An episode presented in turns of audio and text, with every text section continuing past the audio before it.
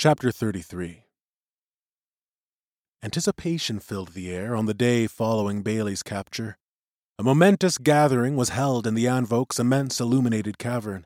Lowenval and the three elders of the host clan sat in the center of a circle on the burnished floor.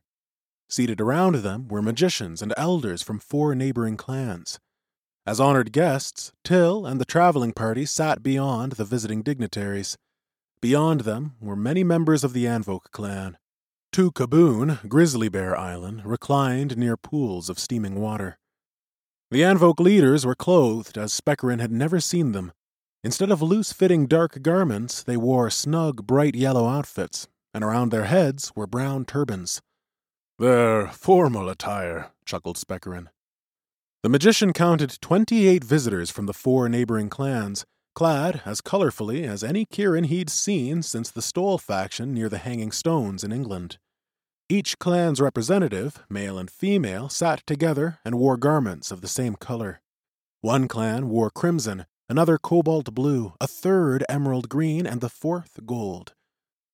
A spectacle to behold, noted Spekarin, and each delegate wore a turban. All feet were bare. The atmosphere was festive, circus like. Rumors rampant about why the meeting had been called, the participants chatting anxiously with one another, waiting for it to begin. Spread out and stationed against the walls were the sentinels evident at yesterday's gathering. After the meeting, Spekarin had questioned Crooksfell. Where are these guards from? Appearing out of nowhere. They're here, of course, because of the human. No militia in your land? asked Crooksfell. Militia? A company of young Kirins, male and female, from surrounding clans who can be called into action at a moment's notice, intended as defenders. If necessary, they can be aggressors, chasing away creatures, invading our sanctuaries, and making pests of themselves. Obviously, our militia has never been employed for anything like this. Spekarin stared at them. We have nothing like it but could have used them three years ago when we were besieged by Grunnums. The visiting dignitaries knew all about the travelers. Kirins everywhere did. They were a celebrated and revered lot, but the majority of the visitors had never met them. Gingol stood up. Speaking in Ruvan, he introduced the voyagers one by one, and they received hearty applause, Gillen especially for his role in rescuing Till.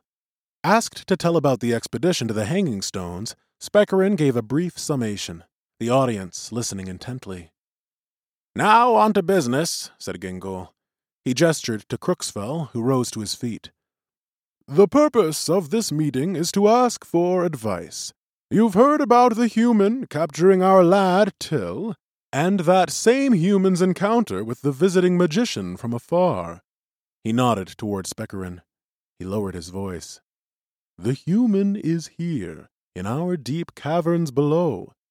He raised his voice, and is still the size the magician made him, no larger than us. The audience sat in stunned silence. Our quandary, continued Crooksfell, is what to do with him. It's anything but a simple matter.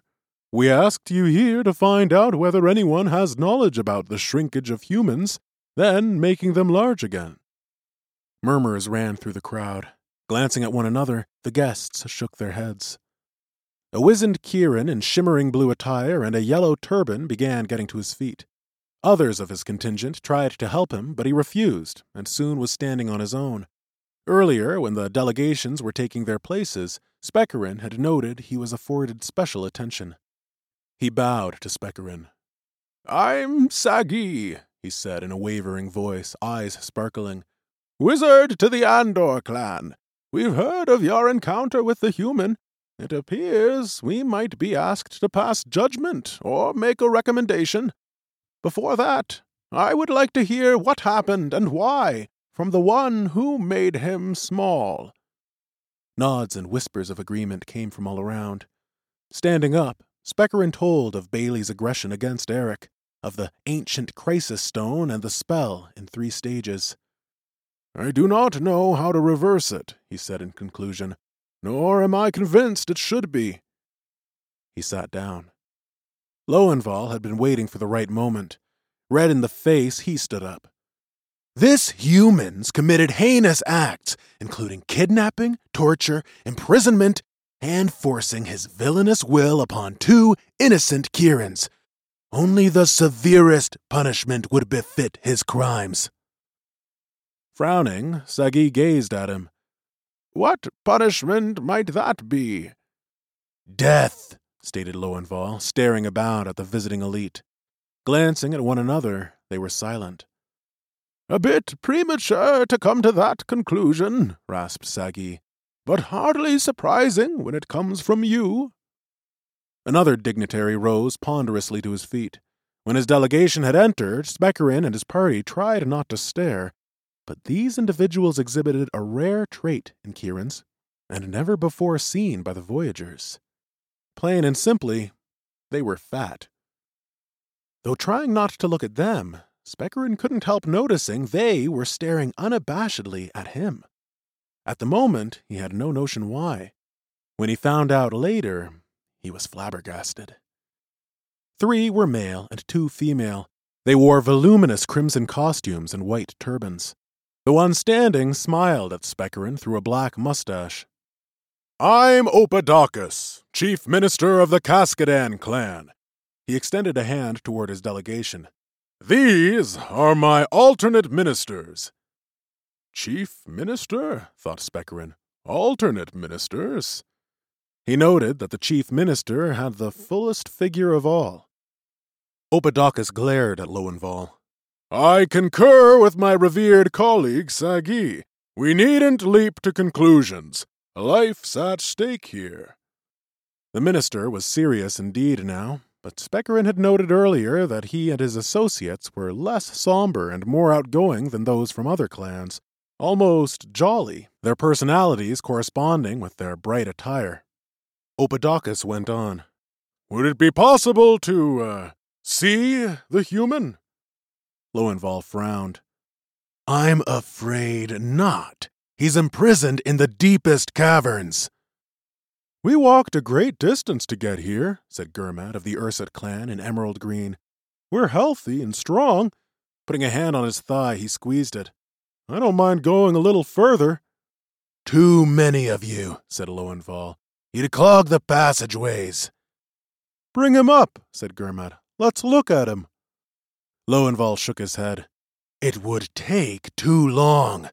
We can wait, said Gurmat, crossing his arms. How can we offer advice without laying eyes on him? You do not need to see him to do that, said Lowenval. It would be tricky. He might get away.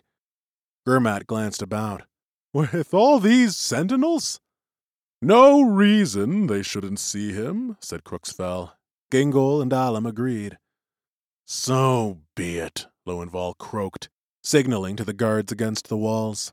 One strode to him. Bring the prisoner up, he said. The sentinel signaled to his comrades. He and three others marched toward the waterfall and disappeared behind it. Crooksfell has suggested, said Alum, the seer of Serone might be helpful in this matter. Who knows where she lives? said Sagi. She's a recluse, and, if alive, older than I am. Her great granddaughter is a member of our clan, said Crooksfell, and says she can lead us to her. Fortunate, said Opadakis. The seer's advice would be invaluable, said Sagi. Though wishing to protest, Lowenval held his tongue, intimidated by the dignitaries. The discussion continued, but all heads turned when movement appeared near the waterfall. The human had arrived surrounded closely by eight guardsmen with weapons. As they came closer, the visitors could see blood above Bailey's eye and more on his coat. A tense Bailey, taking in everything, wondered whether this was to be his tribunal. He's been injured, said Sagi. What is the meaning of this? As the approaching party got to the circle, the Anvokes and dignitaries parted. The tightly packed company proceeded through their ranks to the center. Lowenval was furious. The last thing he wanted was for the prisoner to gain sympathy. He glared at the guards. How did these injuries occur? He tried to get away, said one. We captured him. He was wounded in the process. Lowenval sensed a unique opportunity. Calling Till and Gillen forward, he asked Gillen to translate with his Calamar. Then, raising an arm and staring at the delegations one by one, he put his other hand on Till's shoulder and spoke in a low voice. These two lads, these two brave lads, Anvoke and Visitor, have been through torment and returned to tell about it. He turned to Bailey. Who was at the center of this madness? Only one, the villain who stands before you. He patted Till on the shoulder. Kidnapping and imprisoning this lad, he forced him to do loathsome acts, and nearly murdered a human and our visiting magician Spekarin. He raised his voice. Shrunken! Because of abhorrent behavior! He doesn't deserve to survive! His voice became soft. Fate brought him here. Will we squander the opportunity for justice? He smiled. The sentry said he tried to get away and was wounded. He exploded. Would that these wounds were even more injurious! But we hold the power now. His voice trailed off. He folded his hands and was quiet. The audience was riveted. Many had never seen a human, and this performance was not to be forgotten. Bailey understood everything. I apologized yesterday, he said, for what I did to Till. I, I am sorry, and uh, I've changed my ways. I don't know who all of you are or why you're here, but uh, if made normal, I will never harm a Kirin again. He brushed blood from his eye, but though no one could see it, no tear mingled with that blood. Sagi spoke again. Send for the seer of Serone.